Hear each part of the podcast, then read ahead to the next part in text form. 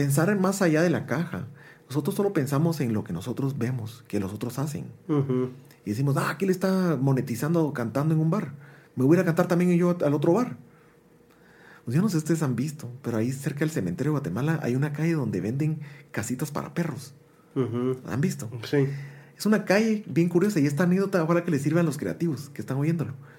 Porque en esa calle, a mí me dio mucha curiosidad desde muy niño, siempre paso por ahí y veo que en esa calle hay, eh, al principio había una persona que vendía casitas para perros, bien lindas.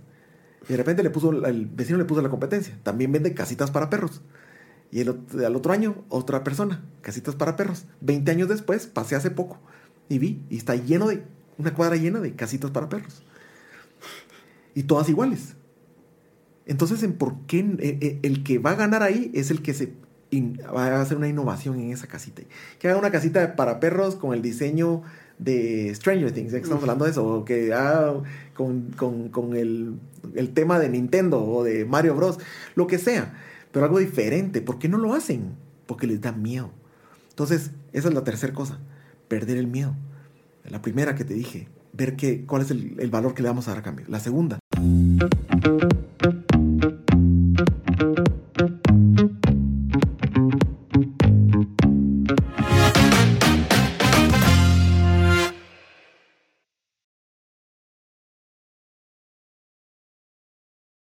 Hola, hola, bienvenidos a Alma Artesana. Les saluda Pablo Perdomo, su host, y el día de hoy tengo a Fran Páez, artista, compositor, músico y creativo.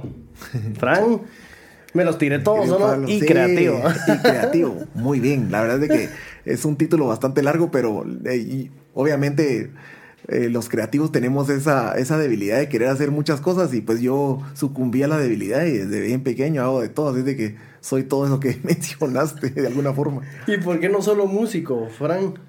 Mira, la música es un lenguaje, ¿verdad? Pero como lenguaje creativo también lo es eh, el dibujo, la arquitectura, pues soy arquitecto, eh, también lo es el diseño gráfico, también es la poesía. Entonces, siento que la música es un canal, es un lenguaje, pero realmente eh, el, todo proceso creativo es casi idéntico, ¿verdad? Y, por eso pues me ha llevado la vida a varios, a varios rumos. Pero sí, sí veo ese multiformato que has utilizado, porque pues atrás de cámara estabas mencionando que estudiaste un poco de producción. Sí, sí, sí. Yo sé que uno de tus sueños frustrados es ser actor. Sí, sí, sí, sí.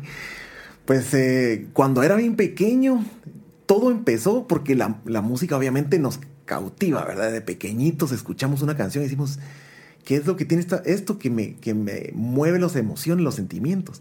Y a partir de la música, pues nacen otras curiosidades, ¿verdad? Después, pues estudié arquitectura, estudié un poco de producción de cine, que te contaba, pues a principios de los años 90. En ese tiempo era otra la tecnología, todo era muy, mucho hardware, ¿verdad? Y era bien complicado. Luego, pues me metí a la arquitectura de lleno, diseño gráfico también estudié, trabajé como diseñador gráfico. Eh, como músico, pues diferentes, diferentes formas de, vivir, pero, pero por eso me identifico más como un creativo, ¿verdad? Y a veces siento que un creativo puede encapsular mejor estas personas multifacéticas como vos que se, que se han dedicado a varios formatos. Y también estudiando un poco a tu persona, vi que hay un, como un denominador, o al menos en Guatemala, con los artistas y cantantes, que muchas de sus primeras inspiraciones eh, estuvieron en la iglesia. Sí, sí, sí. Sí, realmente también tengo que decir que para un cantante, un guitarrista, yo empecé tocando guitarra, es bien difícil conseguirse un gig al principio, ¿verdad? Y, a los 12, 13 años andas viendo qué haces y a medio tocas algo, ¿verdad? Y la mejor oportunidad siempre es en algún lugar como una parroquia, una iglesia. ¿Por qué? Porque pues, ahí no te van a decir que no, ¿verdad? entonces yo toqué las puertas y, no, necesitamos un guitarrista, venite.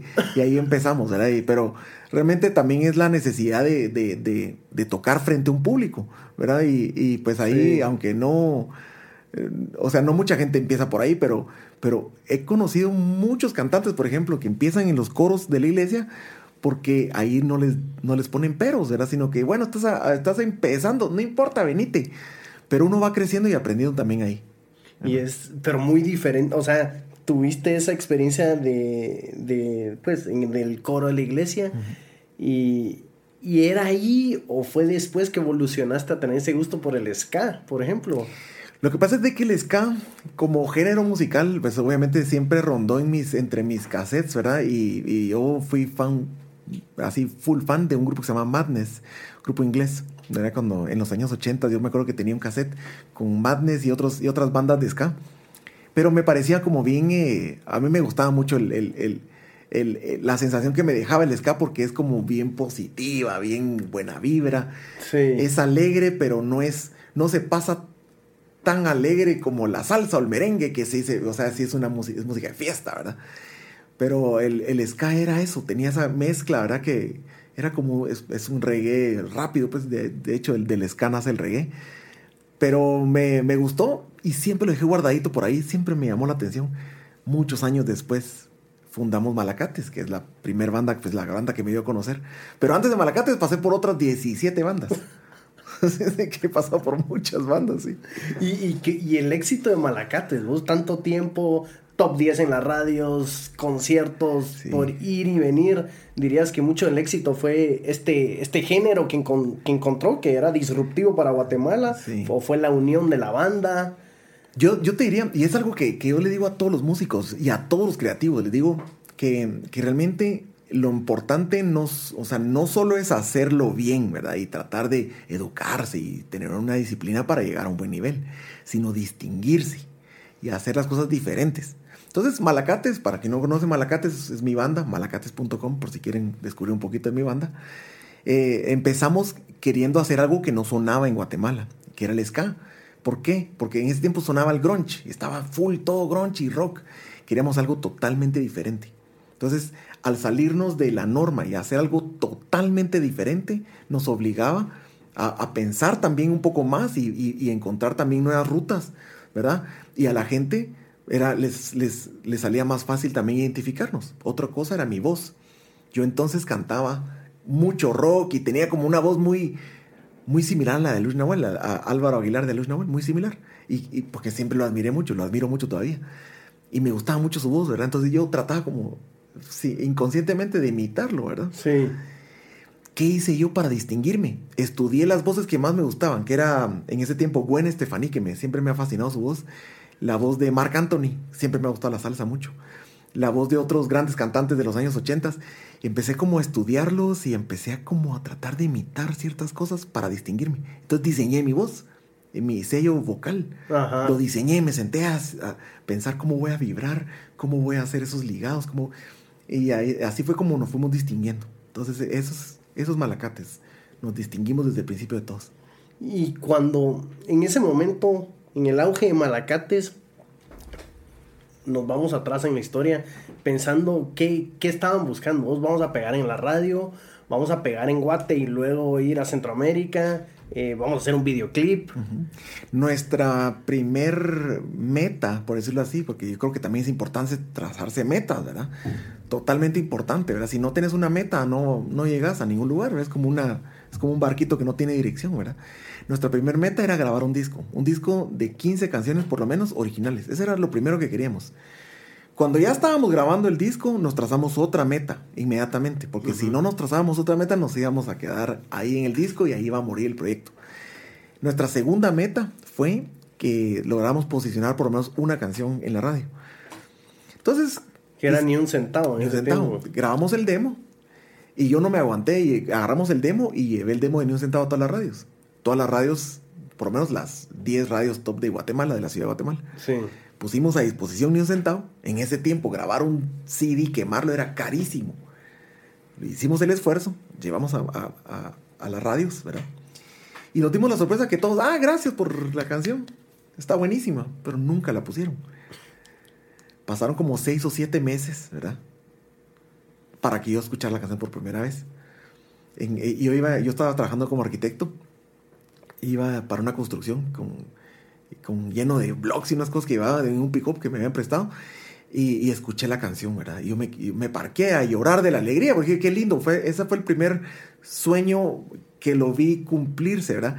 Pero lo curioso fue que me dijeron, ah, que es una banda de, de Monterrey, que no sé cómo se llama, pero es muy similar a Inspector, que está sonando bien fuerte. Y que me gusta, que no sé qué, es esta banda mexicana, no sé cómo se llama, algo así como Malacates, no sé qué. Y yo, mexicana.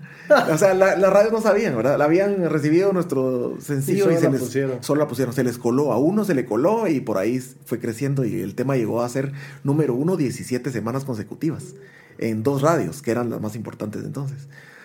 ¿Verdad? Y, y no, yo no lo digo por, por como que es un logro nuestro, porque realmente eso ya no está en nuestras manos. El logro nuestro fue haber hecho ese disco, esos demos bien hechos, y tratar de distinguirlos desde el principio. Ese es el logro, porque muchos músicos se plantean pegar, pero ese es un planteamiento... ¿Cortoplacista tal vez o, o, no? Es cortoplacista, pero también no, es, no está mucho en sus manos, o sea que no hay mucha injerencia en eso. Cierto. No podés vos decir esto va a tener éxito. Ningún productor, ninguna película se hace con la mentalidad esto va a tener esta proyección de éxito. No podés, no sabes. Porque hay muchos factores que interfieren. El factor número uno es el timing. ¿verdad? No puedes saber en qué momento preciso entras a una radio para colocar algo. o, en una, una, serie nueva. ¿Qué pasaría si hubiera salido eh, Stranger Things a la par de, de otra serie como, como por ejemplo eh, Breaking Bad. Quizás hubieran competido entre sí porque son dos grandiosas series. No, estoy hablando de babosadas, pero a lo que voy es de que el timing es uno de los factores más importantes y eso no lo sabemos nosotros. Eso no está en nuestras manos. El segundo factor importante que no está en nuestras manos es la competencia. Vos no sabes a qué horas otra persona va a sacar algo que va a, cambiar el giro del, ¿verdad? Eh, y, que la gente se va a ir por ahí.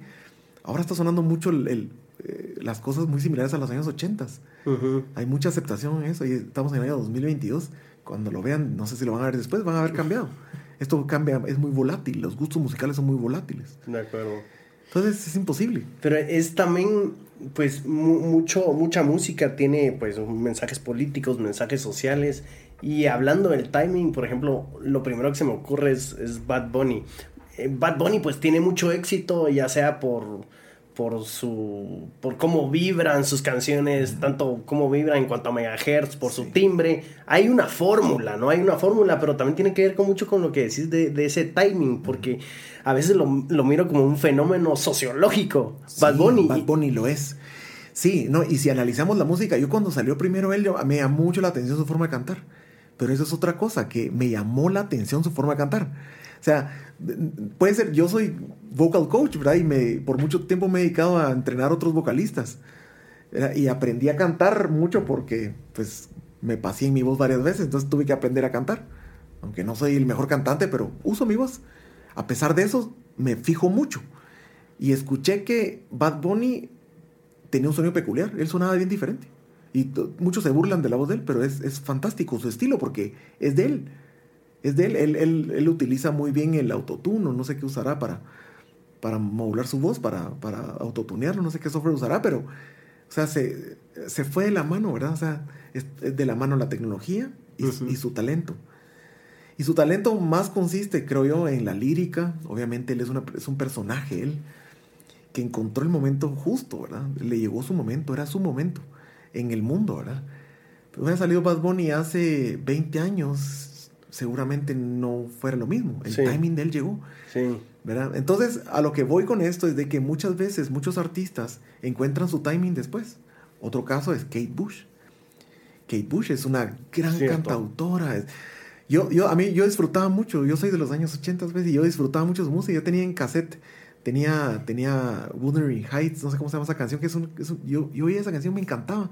Parecía tan fascinante la armonía. Investigué un poquito de ella, era una chica de 14 años entonces, haciendo canciones. Y pegó fuerte en Inglaterra. Hasta hoy, 40 años después, está pegando fuerte en todo el mundo. Con esa canción de Running Up That Hill que la hizo famosa Netflix con, con Stranger Things. Llegó su timing después. Y ella, qué linda, la, lo agarró con, con, los brazos abiertos. Dijo, no, qué linda, es una, una canción que yo hice y que tuvo su éxito en Inglaterra, en Europa, en Estados Unidos, medio funcionó, creo yo pero ahora es un boom mundial. Entonces es lindo, el timing. Entonces no, no significa que todo lo que hagamos hoy va a, pegar super... No, no estoy diciendo que, que, tenemos que esperar 40 años, pero, pero estoy diciendo que debemos ser bien pilas para encontrar nuestro timing también. ¿verdad? Es como, como que algo está, como esos eh, columpios que están dando vueltas, ¿verdad? Y nos tenemos que brincar. Tenemos que llegar justo al punto cabal, si no, pues nos caemos, ¿verdad? Y eso iba, viendo varias entrevistas de hip hoperos, de, de Daddy Yankee, de, de reggaetoneros también, old school, si lo queremos decir así. Esas entrevistas ellos dicen, pues sí, nuestro lenguaje puede ser limitado, nuestro lenguaje puede ser para muchas personas vulgar, sin embargo, nosotros cantamos la nuestra realidad. Su realidad. O sea, lo que vivimos en ese momento y lo que vivimos el día a día y lo que nos sigue gustando. Exacto. Y pues que no está mal, es su gusto, es... Es su gusto, es su cosa, sí. Pero, ¿sabes? En ese momento no lo entendemos así cuando no escuchas a la persona hablar y no solo cantar, sino la escuchas hablar y explicar, decís, bueno, tiene razón. Tiene razón. Y eso es lo que hay que hacer, que respetar los gustos de las personas porque no sabemos, no sabemos su, su, background, su... ¿verdad? Yo respeto también la gente que escucha mucho la música clásica, por ejemplo, y que la disfruta. Cuando yo era chiquito, mi papá me ponía música clásica y él, decía, tenés que oír esta música porque esta sí es música. Yo, papá, yo prefiero, ah, ¿sabes qué? Me decía, va, negociemos, vamos a oír los Beatles. Porque íbamos en el carro, ¿verdad? Y él, él ponía su música clásica. Y a mí me aburría, nos llevó a oír la sinfónica un par de veces y nos dormimos, ¿verdad? ¿Y, y por qué? Porque no estaba en nuestra cultura. más adelante ya empecé a disfrutar. tal vez no era el momento. No era el momento. Eh, lo del timing que te decía. También nos llega a nosotros el timing, ¿verdad? Decir, cuando escuchas Mozart, ¿verdad? Decís, ¿cómo se le ocurre esa melodía? ya cuando valoras y validas lo que cuesta hacer una melodía y que él hacía, hizo lo mejor de, de la historia de la música. Con Beethoven también. O sea, empezás a escuchar estos, estos grandes compositores y empezás a apreciarlos por lo que hacen, ¿verdad? Y no por lo que son. Y eso es otra cosa, que la gente mucho valida a esas edades lo que son y no lo que hacen. Entonces, validas más lo que es una Kardashian por, que por lo que hace. O sea, validas más cuántos likes tiene. Lo medís y lo medás ahora. ¿Cuántos TikToks, cuántos eh, likes o seguidores. seguidores tiene en TikTok o cuántos likes tiene en Facebook? Y empezás a ver cuántos plays tiene esta, esta canción. Entonces, ahí empezamos también a manipular los gustos masivos.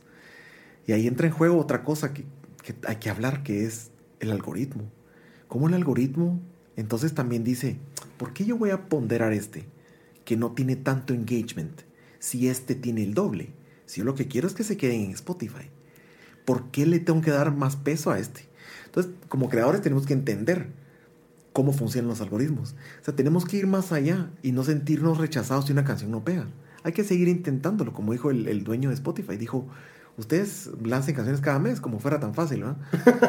él dijo, ustedes lancen canciones cada mes, dijo el, CEO de Spotify.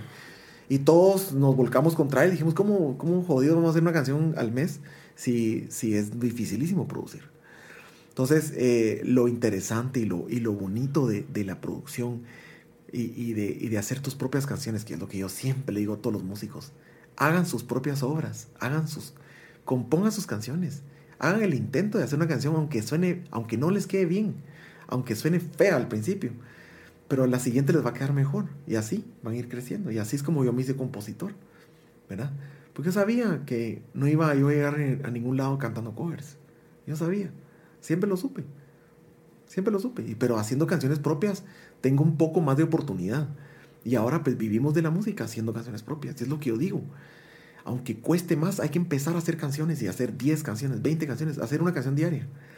¿Verdad? Porque solo así vamos a entender cómo crear de verdad, cómo hacer algo que nos distinga. Y cómo ser fiel a tu esencia, ¿verdad? Porque te digo, este contenido, y lo hablábamos detrás de cámara, puede ser que este contenido no sea un contenido masivo, que no a todos les guste. Pero pues esto es lo que a mí me gusta charlar. Eh, con estos temas me gusta conectar con el invitado.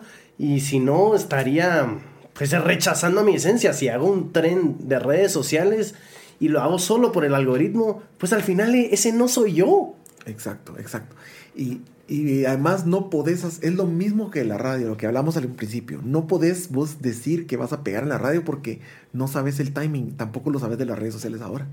Pero ahora las métricas, eh, estudiar un poco las tendencias, que lo hace un poco más sencillo, puedes adivinar más o menos qué debería de sonar, qué, qué estilo deberías de hacer. Por eso es de que miras a Shakira ahora y, y, pues es su canción con este Raúl Alejandro, que es una rolona, linda canción. Me encantó, o sea, está producida perfectamente. ¿Por qué suena así? ¿Por qué tiene ese sonido de caja? todo es adrede, todo lo hacen exactamente para resonar en los oídos de los jóvenes de ahora.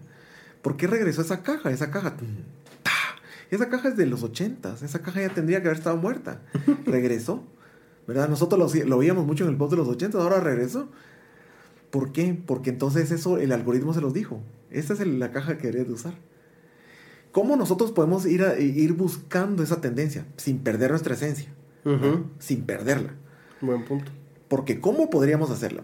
lo primero que se me ocurre a mí es que oigamos lo que está sonando y que tratemos de, de, hacer canciones que suenen parecido a lo que está sonando en el sentido de usar sonidos y tal, pero que usemos nuestras propias nuestras composiciones propias. Es decir, que vayamos adaptando nuestras composiciones a ciertos sonidos. Ahí no perdemos nuestra esencia porque estamos haciendo nuestras canciones, pero adaptando la, caja, el snare, el, bombo, que suene más así. Yo me acuerdo que en un tiempo estábamos probando hacer con malacates, eh, metiéndole loops en vez de batería. Y cuando terminamos el loop, la, lanzamos la canción, cuando salió, un año después, porque así es, ¿verdad? Ya estaba sonando otra cosa. o sea, ya sonaba vieja la canción. Entonces eso es lo que tenemos que tener en cuenta. Ir más o menos viendo por dónde va la cosa. ¿verdad? Y es, Frank, mucha, muchas personas pues te siguen por, por el creativo que sos, por la música que has hecho y que estás haciendo. Pero también ellos hacen este cuestionamiento, si es posible ser músico en Guatemala, en Latinoamérica, ¿puedo yo vivir de eso? Eh, me imagino que tú te preguntaste eso miles de veces y tus colegas también de la banda. ¿Será que tenemos que ser docentes también? ¿O será que tenemos que tener otra carrera de la mano, arquitecto, diseñador gráfico, que tú también eres? ¿Se, se, puede? ¿Hay que hustle, como dijimos, con varias ramas al mismo tiempo? La respuesta solo la tienes tú. ¿verdad? Porque yo he decidido hacer más cosas no solo por el hecho económico, sino también por mi curiosidad de hacer más cosas, no solo porque tengo la necesidad, pero de vivir solo la música sí lo he hecho. Y de hecho, más del, o sea, la mayor parte de, este, de estos 25 años de carrera como músico, eh, solo con Malacates, ha, sido viviendo solo del 90% de la música. ¿Verdad? Entonces, el 90% de la música. Yo digo que sí, sí se puede. Y depende cómo quieras vivir, ¿verdad? Yo tengo un amigo que que me decía, yo quiero ser famoso, me dijo, yo voy a tener mi propio avión y mi propio helicóptero. Y, y eso me lo dijo hace 15 años y no, pues ahí está. No has visto el avión no, todavía. No se ha visto ni, ni el carro, ¿ah? Entonces, ¿por qué razón él dijo eso y por qué se trazó una meta tan alta? Porque es que si te trazas la meta solo económica, entonces no vas a ver, no vas a ver tampoco el valor que tiene hacer cosas que son de gratis, que son necesarias. Por ejemplo, ir por ejemplo, hacer, eh, hacer eh, dar un autógrafo, por ejemplo, no lo vas a cobrar, ¿no? Pero si solo estás pensando en el dinero, ay, un autógrafo, ¿para qué? O sea, no sé si me voy a entender, o sea, ver cómo, ver, verlo diferente, o sea, no solo ver cómo vivir de la música, sino ver qué valor estoy dándole a la industria, qué valor le estoy dando a la sociedad, qué valor le estoy dando a cambio, porque entonces ya no solo es qué voy a recibir yo, sino qué le voy a dar. ¿Verdad? Porque hay una ley que se llama la ley de la, de la reciprocidad, que es una ley universal. Y entre más des, más recibís. Eso poca gente lo reconoce, ¿verdad? Y, realmente uno quiere proyectarse exitoso y todo, pero está viendo poco que va a dar a cambio. Y como músicos, nosotros somos traductores, somos simples traductores de lo que está sucediendo en, el entorno en, una frecuencia que es audible, un canal que es sonoro. Eso somos nosotros, somos traductores de lo que pasa y estamos dando una sinopsis a partir de ideas sonoras. ¿Qué pasa si nosotros queremos vivir de la música? Tenemos que también saber cómo, primero cómo monetizar, cómo vender, es que tenemos que saberlo. Porque si bien nosotros damos, damos, damos, damos, damos, tenemos que también, por otro lado, tener una estrategia de cómo vamos a, cómo vamos a capturar lo que venga de regreso. Porque viene de regreso. Por ejemplo, yo te doy una idea. Nosotros hacemos, yo hago muchos lives en Facebook. Y agarro y, agarro la guitarra y me pongo a tocar sin mucho planificarlo. Y ahí, dígame qué quieren oír y yo lo, lo, toco ahí. Y yo ni, ni soy tan pilas para la guitarra y ahí lo hago, ¿verdad? Y lo hago por amor, ¿verdad? Porque, y cuando vi hace poco me metí a ver cuántas estrellitas tenemos y no hemos cobrado como 1.800 dólares en estrellitas. Entonces, ¿por qué no lo he hecho? ¿Por qué no lo he cobrado? No lo he podido cobrar porque el trámite es un poco complicado. Pero te lo digo esto porque, o sea, sí se puede vivir de la música, pero tenés que ver una estrategia antes Yo lo que les digo a todos es, la estrategia no depende de, de cuánto se gane haciendo esto o esto o aquello, sino la estrategia empieza viendo qué vamos a dar nosotros. Empezar por ahí en la estrategia.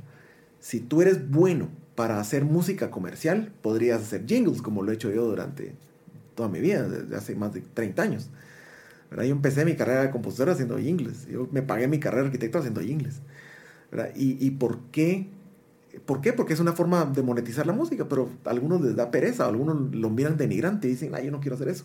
Pues está bueno, puedes hacer películas para documentales, te, te pueden pagar muy bien. Bueno, no te gusta, ok, puedes hacer, puedes hacer música para videojuegos. Pensar en más allá de la caja. Nosotros solo pensamos en lo que nosotros vemos, que los otros hacen. Y decimos, ah, aquí le está monetizando cantando en un bar. Me voy a cantar también yo al otro bar. Pues yo no sé si ustedes han visto, pero ahí cerca del cementerio de Guatemala hay una calle donde venden casitas para perros. ¿Han visto? Sí. Es una calle bien curiosa y esta anécdota ojalá que le sirva a los creativos que están oyéndolo. Porque en esa calle, a mí me da mucha curiosidad desde muy niño, siempre paso por ahí y veo que en esa calle hay, eh, al principio había una persona que vendía casitas para perros, bien lindas. Y de repente le puso, el vecino le puso la competencia, también vende casitas para perros. Y el, al otro año, otra persona, casitas para perros. Veinte años después, pasé hace poco y vi, y está lleno de, una cuadra llena de casitas para perros. Y todas iguales. Entonces, ¿en ¿por qué eh, eh, el que va a ganar ahí es el que se va a hacer una innovación en esa casita? Que haga una casita para perros con el diseño de Stranger Things, ya que estamos hablando de eso, o que haga con, con, con el, el tema de Nintendo o de Mario Bros, lo que sea pero algo diferente. ¿Por qué no lo hacen? Porque les da miedo. Entonces, esa es la tercera cosa, perder el miedo. La primera que te dije, ver que, cuál es el, valor que le vamos a dar a cambio. La segunda, una estrategia de monetización. Y la tercera es perder el miedo. Esa es la más difícil de todas. A mí me dio mucho miedo meterme solo en la música, mucho miedo. Y quemar los barcos, mucho Es normal. Es normal porque uno tiene sus gastos, ve, ve que la vida va adelante y uno no haciendo el pisto que quiere, el dinero que uno quiere. ¿Qué tienes que hacer? Perder el miedo. Cuando uno pierde el miedo, empieza a haber un montón de posibilidades más. Y miedo por eh, miedo por no tener este retorno económico o miedo por el qué dirán o qué miedo es. El miedo más grande es la incertidumbre.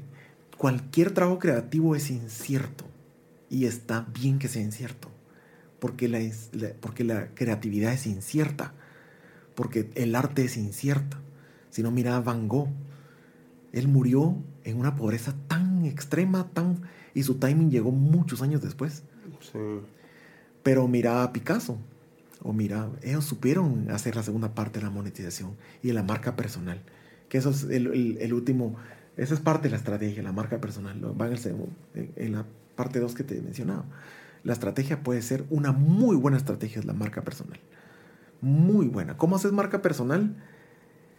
Haciendo mucho contenido pero contenido de valor. Regresando a la primera, ¿qué vas a dar de valor? O sea que son tres cosas que yo creo que son Y sigue siendo el verbo dar, ¿no? Siempre es el verbo dar. Porque si pretendes recibir, entonces, ¿cómo? Es, o sea, sí debes de esperar recibir, en el sentido que en la segunda parte que te ha ido la estrategia, tiene que haber un canal de recepción. Mucha gente no tiene página web, músicos que no tienen página web. Y a mí me dicen, pero ¿para qué quiero página web? Yo les digo, yo crecí con mi página web de malacates.com, crecimos el, las escuchas de Spotify de 22 mil que estábamos a 178 mil en cuestión de 2, 3 años. ¿Cómo lo hice? Con una estrategia desde la página web. Y todos dicen, no, no sirve de nada la página web. Nadie tiene página web. La página web es todo. Porque Facebook y todas las plataformas son de ellos, son de Mark Zuckerberg, son de Google, son de Alphabet, Twitch es de Amazon. Eso no es tuyo. Eso te en cualquier momento te cambia la regla del juego y te dice, mire, usted ahora tiene que pagar por estar acá. Sí, Entonces, y la mara se va a salir. Pero una página web, no. Ahí sos tú el dueño. Tú eres el, el, el que tiene el control total. Ahí puedes vender Puedes vender cosas, eh, downloads digitales, puedes vender tus MP3, puedes vender cursos, puedes vender lo del docente que decías vos, puedes monetizar ahí como docente, puedes escribir y lo, y lo centralizas, ¿no? Lo centralizas. Yo prefiero mil veces meterme a, a ver tu, todo lo que es PAES en una página que estar visitando 10 canales. Y eso es importantísimo. La, la, gente, la prensa va a hacer lo que hiciste vos. Sí, sí. Nosotros hemos ido muchas veces a México y, nos hemos topado con grandes periodistas musicales, ¿verdad? Que, por ejemplo, nos hicimos una entrevista en, Reforma, que es uno de los periodos más importantes. Y la señora me dice, la señorita me dice, mire, Francisco, me dice, usted cuando hizo la canción con Celso Piña, yo, ¿cómo sabía? Todo está en la página web. Ella se metió a la página web y buscó todo, lo imprimió y lo, y lo fue resaltando. Eso no lo, no lo habían hecho aquí en Guatemala, ningún reportero. Yo me quedé impresionado, pero dije, oh, qué bonito. Pero dije, oh, qué bueno que yo puse toda esa información en la página porque no lo hubiera encontrado ella. Somos una banda muy pequeña para todo el mundo, para tenerlo, no como las bandas grandes, que ahí está todo en, su, en Wikipedia y todo. Entonces, ¿cómo nosotros vamos a permitirnos monetizar si no tenemos los canales? Y perder el miedo, se pierde el miedo de una forma actuando. Esa es la mejor forma de perder el miedo. Porque nosotros podemos tener miedo y aún así hacer las cosas. Yo, muerto el miedo, emprendí esto. Muerto el miedo, pero lo hice. Paso a paso, sin miedo. Y es una cuestión de... Eh, y todos los días hay que preguntarse eso. Tengo miedo, está bien tener miedo. Es que nadie habla de eso. Todos quieren verse como exitosos y que todos... A mí no, a mí no me da miedo. El miedo es normal. Pero el miedo se puede superar. ¿Cómo? Con acción. El miedo se supera con actitud y con acción. Esa es la forma de enfrentar el miedo, porque el miedo va a estar ahí. igual yo, yo era bien tímido, no, yo no me podía subir a un escenario, me daba miedo. ¿Y cómo lo enfrenté? Con actitud y con acción. Sabiendo que no era yo, era, era, yo era part, yo era el vocero de mis amigos. Ellos estaban con más miedo que yo. Aún así lo enfrenté. La actitud y la acción. Esa es la medicina contra el miedo. Y es también lo, lindo de, estas carreras, pues, bastante retadoras, lo que es la economía creativa, la economía naranja, pero también hay una satisfacción más grande, ¿no? Por ejemplo, tú que eres músico, qué, qué bonito trascender de esa manera y que un niño escuchó ni un centavo o todas las demás canciones que tenés y que le dibujaste una sonrisa o alguien que va en el tráfico o alguien que oyó esta charla por X o Y razón y, agregaste algo. Sí, tal vez no, recibiste este cheque a cambio, tal vez no fue algo monetario ni tan tangible, pero qué nave tener 80 años siendo Francisco Páez y pensar, tanta gente le gustó lo que hice, mi música, y tal vez la comparten, dibujé una sonrisa o, o, los inyecté inspiración o formé esta comunidad con mi banda que ahora son mi familia adoptiva esas cosas que no puedes decir de, de muchos trabajos corporativos, por así decirle. O sea, a mí me enorgullece más decir, tuve esta charla con Paez, la pasamos bien, que decir, vendí 10 mil dólares en tal empresa que no es mía y que, claro, me dio un cheque y me ayudó con ciertas cosas, pero, pero hasta no me siento ni bien alardeando de eso. Sí, sí, sí. Mira, el, el tema del dinero es bien delicado porque nosotros como creativos muchas veces peleamos con el dinero. Y peleamos con el dinero por esta razón, por lo que estás explicando ahorita, porque nos da, nos da cólera ver que, hay cosas que, tienen tanto éxito económico y hay cosas que, no tienen tanto valor para nosotros, pero que nosotros vemos que hay un pintor en, no sé, ahí en el centro, un, señorcito pintando y dices, ¡ala, qué linda obra! Y no logra vender su cuadrito a, 50 quetzales. Entonces, esa, eso nos causa a nosotros mucho ruido como creativos y nos enojamos contra el dinero. Pero tenemos que hacer las paces con el dinero, porque el dinero no es un fin, es una herramienta, es un canal para poder, es energía el dinero, que, nos, va, nos va a venir de vuelta mientras, mientras nosotros demos valor a, la industria, al universo, decirlo así. ¿Sí? Mientras demos valor y nosotros hagamos eso, esa energía va a regresar a nosotros en forma de dinero también, si cumplimos con la forma estratégica de permitirnos recibir el dinero. Hay mucha gente que no tiene ni siquiera monetizados sus, canales. Hay muchos músicos que hacen lives y no tienen las estrellitas eh, prendidas. Hay muchos músicos que, no que cobran por chela, por cerveza. Yo soy enemigo de eso. Digo, vas a cantar covers, ahora levanta a cantar covers, que te paguen. Porque te paguen bien. Si vas a cantar covers, estás haciéndole promoción, una excelente promoción a, esos grupos que estás cantándoles sus canciones. Excelente, hazlo. Si vas a hacerlo por dinero, pero cobra bien cobrarlo bien porque es un trabajo bastante importante. Es, importante crear también esa conciencia de que la gente valore ese tipo de trabajos. Exacto. O sea, no, no es... Si sos una persona que canta covers, es difícil también crear esa cultura de valorizar esa persona que tal vez está cantando covers, que se preparó por muchísimo tiempo, a fin, aprendió cómo usar este instrumento musical, cómo tener esta química con su banda, cómo crear esa conciencia para que la gente lo, lo valore, ¿no? Por ejemplo, un programa así, donde hicimos estudios de eco, de audio, las luces especiales, el micrófono, la producción, el equipo. A veces no sé si lo audiovisual cuesta más transmitirlo en una cultura latinoamericana o guatemalteca. Yo diría que toda Latinoamérica también eh, está muy acostumbrada a consumir contenido solo de entretenimiento. Y eso es un pecado. Te voy a decir la verdad. yo lo, que, yo lo que escucho más y lo que veo más, yo casi no veo Netflix. Yo veo más eh, tutoriales. Yo escucho más podcasts informativos que de entretenimiento. ¿Por qué razón los latinos oímos más entretenimiento? Porque, porque queremos escapar. Somos bien escapistas de nuestra, de nuestra situación y eso es malo. Yo siento que debemos de, aprovechar el tiempo y de apagar Netflix y prender YouTube una sesión de donde, cómo aprender a, no sé, de cómo mejor, lavar mejor tu inodoro, si querés. Cualquier cosa te va, te va a nutrir mejor con un, con un tutorial bien hecho que con una película. Así es que ese es un mensaje que hay que, hay que darlo a toda Latinoamérica. Porque a mí me da. Ahorita acaban de quitar eh, Betty la Fea en, Netflix. Y por muchos años fue el programa número uno. Y aquí en Guatemala. Y a mí me duele mucho porque es, una telenovela. Pues yo la vi cuando era güiro, pues, y me divertí y todo, pero veo yo que la gente la ve, la ve. Y la gente le gusta mucho las novelas. Yo no peleo con nada de eso, o sea, tampoco está mal. El entretenimiento es justo y necesario. Pero creo que deberíamos de medir de entretenimiento un poco, ¿verdad? Y divertirnos, ir a un concierto, ir a una obra de teatro, ir presencialmente eso. Pero si vamos a, consumir contenido, que sea contenido algo así, donde vamos a aprender como el de ustedes, donde estás entreteniendo, entreteniendo pero te estás educando, pues estamos dejando eh, semillas de oro acá, estamos, las pepitas de oro las estamos dejando acá. Esas pepitas de oro está en ti, agarrarlas o no.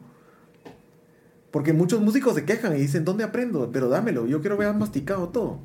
No, no, no, las cosas no están masticadas. Hay que, hay que, hay que de veras sembrarlas, cultivarlas, cocinarlas, masticarlas y comérselas. O sea, no, está, no está hecho todo. Y eso es el problema. Por eso es de que es difícil emprender. Porque pocos están dispuestos a hacerlos. Y el creativo es un emprendedor. Todo creativo es un emprendedor aunque trabajen en una empresa, siendo creativos, en una agencia, lo que sea, siguen siendo emprendedores. Porque es un, es un emprendimiento ser creativo, ¿verdad? Porque estás dando algo a cambio, estás dando algo a cambio. Yo diría que es importante que los, los creativos aprendan de, economía eh, y de finanzas, eh, microfinanzas, y que aprendan a, hacer dinero. Lo, lo, que te decía, la estrategia número dos. Es importante tener una estrategia de monetización y, estar listos para recibir el dinero. Tenés facturación, tenés una cuenta en el IRS en Estados Unidos para recibir dinero para no pagar ese 30% que te quitan las redes sociales. Tenés eh, una, eh, una SA o tenés una eh, LTS, ¿cómo se llama? Las, las americanas. Como sea, o sea, ¿cómo lo estás haciendo? ¿Cómo lo vas a hacer? Prepararte para recibir ese dinero. ¿Verdad? Muchos músicos aquí en Guatemala no facturan y a mí me duele porque yo digo, nosotros sí, desde el principio hicimos la empresa, pues. Empezamos con la Cates y hicimos, hicimos la empresa. Y a todos decíamos, sí, le va a quitar la factura. Ah, no, yo no quiero factura, es que te tengo que facturar. Porque es que nosotros sí tenemos que tener un orden en esto. Porque somos una sociedad anónima. Se quedan asustados. Pero bueno, ya las corporaciones grandes empezaron a contratarnos. ¿verdad? Y eso eran cheques grandes. O sea, mire, hágame la publicidad para, para Pepsi, háganlo para una cosa la cervecería, para no sé qué. Y eso sin factura no se puede hacer. Entonces, pretenden tener éxito, pero no, no tienen orden. Sí. Sí, es, por ejemplo, la... Porque seas creativo no te permite ser impuntual, por ejemplo, con, o, o que impuntual o que no entregues algo a tiempo o que no, es que sabes que yo, yo soy más orientado por el arte y por el sentimentalismo, entonces, y es como que no, no, la, verdad que al final todos estamos trabajando, o sea, tú en tu arte o tú en la oficina, pues se le tiene que dar la formalidad del caso, y una de las formalidades del caso es lo que tú decís, organizándote, tal vez cómo facturar o cómo estudiar más. Hablando de, otro, de otros trabajos, Páez, eh, tal vez me puedes mencionar un poco de, de musicartes. Sí, sí, sí. Musicartes nacen con la idea eh, de. Yo soy uno de los fundadores, por decirlo así, porque, bueno, tal vez no estuve en, la, en, todo el proceso, pero, pero sí me tocó lidiar con, con la organización del inicio. Era eh, un concepto de hacer eh, una sociedad de gestión colectiva, ¿verdad? Como, como las hay en todos lados. Que, que, permita eh, velar por el derecho conexo. El derecho conexo es un derecho que tienen los músicos, ¿verdad? Que es un derecho al, al lateral. Digo lateral porque el derecho de autor es el derecho como que se conoce más. Pero el derecho conexo es el derecho que tienen los productores de, de música, o sea, las disqueras, uh -huh. y los intérpretes o ejecutantes de la música por tocar una canción, un, fono, un fonograma, un disco, un soporte de disco. Cuando suena en un establecimiento, Sí. eh, tiene un eco ahí porque el primero, eh, lo primero es de que nosotros como músicos estamos dándole un valor agregado a ese comercio que está usando la música. Sí. Y ese comercio que está usando la música no ha comprado los derechos, no, no es dueño de la música y no tiene licencia para ponerlo. Tiene que comprar una licencia. ¿verdad? ¿Y por qué? Porque si no lo hace, eh, no está cumpliendo con el, con, o sea, está usando el trabajo de alguien más sin su permiso para beneficiarse económicamente. Y como si un restaurante pone, digamos, una playlist en Spotify o... Sí, Spotify tiene un, eh, si vos lees los términos, es que nadie los lee. Uh -huh. Los términos y condiciones dice, usted no puede usar esta música en, en vía pública. Así dice Spotify. Y si te metes a ver los discos viejos, los CDs o los uh -huh. discos, dice prohibida su reproducción parcial o total sin la autorización. La autorización. Eso sí dice, está ahí, el disclaimer está ahí, pero nadie, lo, nadie le hace caso. Está prohibido. No podés usarlo en vía pública. No podés poner una música sin licencia. Y entonces Musicartes, ¿cómo trabaja ahí? Promo, pues creando esta conciencia y por medio, no sé, de inspectores sí. que llegan a los establecimientos sí. para decirle, miren. No, nosotros no cobramos. Nosotros, esto tiene que tener derechos. Eso lo hacen los, los productores, de Ajimpro, que es la parte de los productores. Y la gente obviamente detesta que les cobren, pues obviamente la gente cree que ya pagando Spotify ya es suficiente. Pero ahí no estás pagando el derecho del uso de la música. O sea, eso no lo comprende la gente en Guatemala y no lo comprenden en la mayoría de países latinoamericanos y han luchado mucho por quitárnoslo porque no lo respetan. Obviamente dicen, yo por qué le voy a pagar a un músico? Yo quiero poner su música porque me gusta su música y él no merece nada. Porque a mí me gusta su música, yo, él tiene la obligación de regalármela. Eso es lo que ellos dicen, pero entonces yo vengo de regreso y les digo, ok, como a mí me gusta también tu restaurante, tú tienes la obligación de regalarme tu comida. No es cierto. Tienen que respetar, es un respeto, es un derecho humano el derecho de autor. Es un derecho humano. Tenemos derecho de cobrar porque alguien más use tu carro, uh -huh. tu propiedad, tu casa, tu restaurante, tu comida, tus propiedades, tu terreno, tu finca. Tenemos derecho a cobrar. Si no es robo. Y eso es lo que pasa. Entonces Musicartes lo que hace es agrupar a los músicos. ¿verdad? Tenemos convenios con con otras eh, sociedades iguales, con, especialmente con eh, España y con otros países de Latinoamérica, ¿verdad? donde nosotros cobramos por ellos también, entonces les pagamos de regreso. Pero nosotros no, no cobramos directamente a nadie, ¿verdad? Nosotros, Musicartes no le cobra a nadie, es a Gimpro. A Gimpro le paga Musicartes y Musicartes distribuye a los músicos. Cuando la persona está informada, entiendo que ahí pues, se, se, pueden, se pueden pasar de abusivos.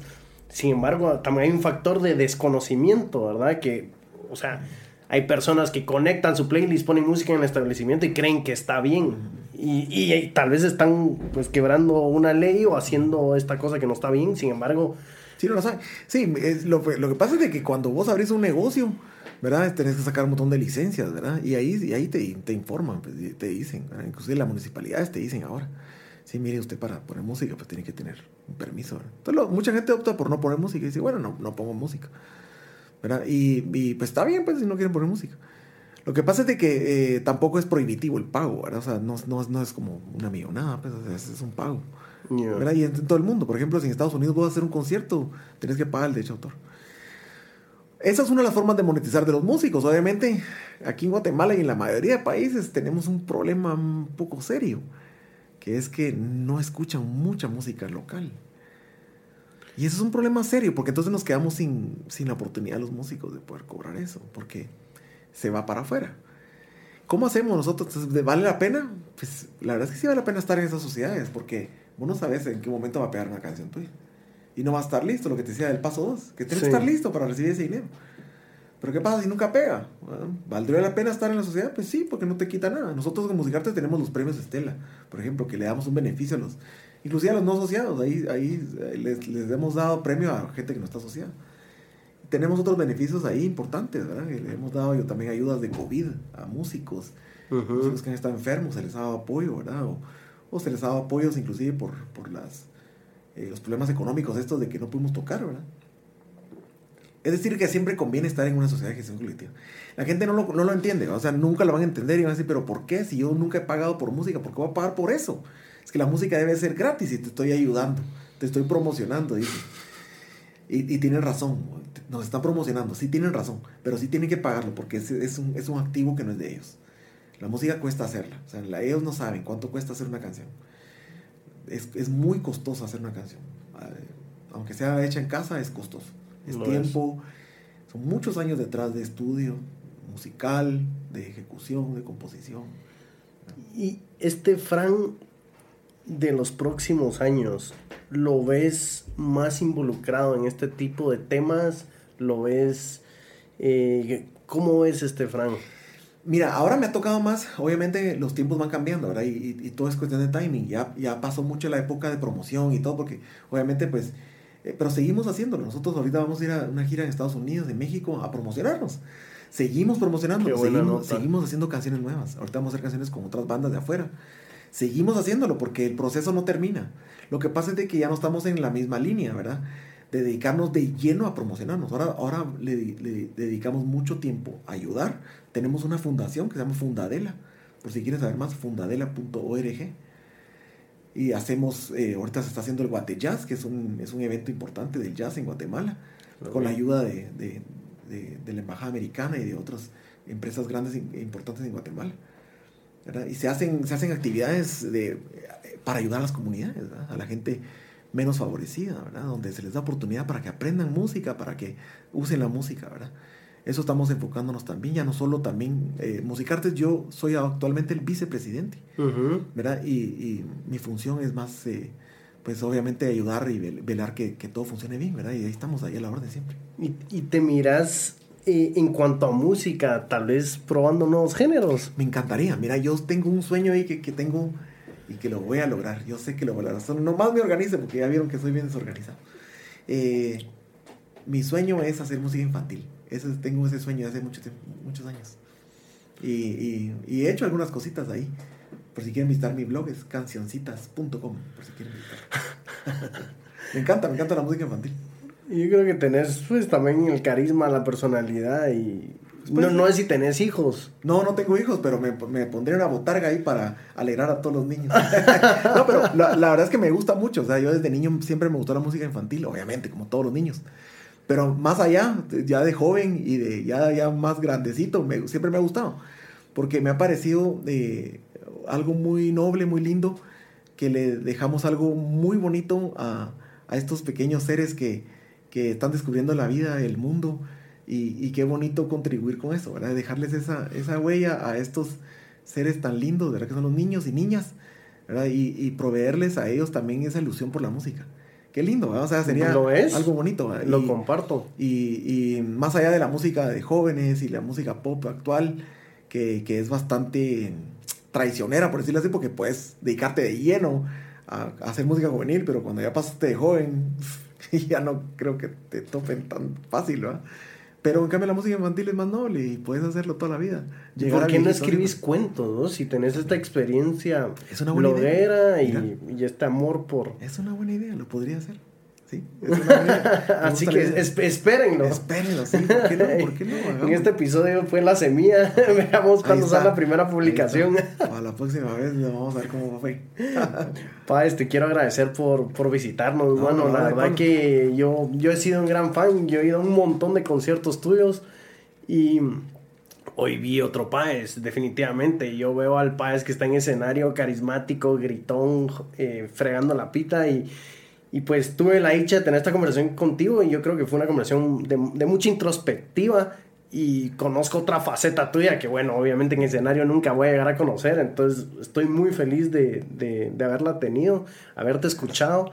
Y yo siento que te, puedes, te estás volviendo un vocero cultural, lo que yo creo que es algo que muchos músicos les gustaría llegar a hacer. Así que seguí con eso. Muchas Desde gracias, Alma Pablo. Artesano te apoyamos. Gracias, y los felicito a ustedes también. Me encantó el programa. La verdad es que soy fan de ustedes. Me gusta, me gusta el formato, me gusta. Tienen, tienen, un- tienen una gran cantidad de, de- de invitados. Yo creo que es algo de mucho valor para, para no solo para Guatemala, creo que Latinoamérica entera. Eh, se va a disfrutar mucho el contenido de ustedes. ¿verdad? Y estamos para servirles ahí. Estamos a la orden siempre. Gracias, Frank, te lo agradezco. Buenísimo. Esto fue Alma Artesana, no te lo pierdas. Estamos en todas las redes sociales bajo Alma Artesana GT, en las plataformas de, de podcast, en YouTube. Así que cada jueves, nuevo episodio. Muchas gracias. Chao.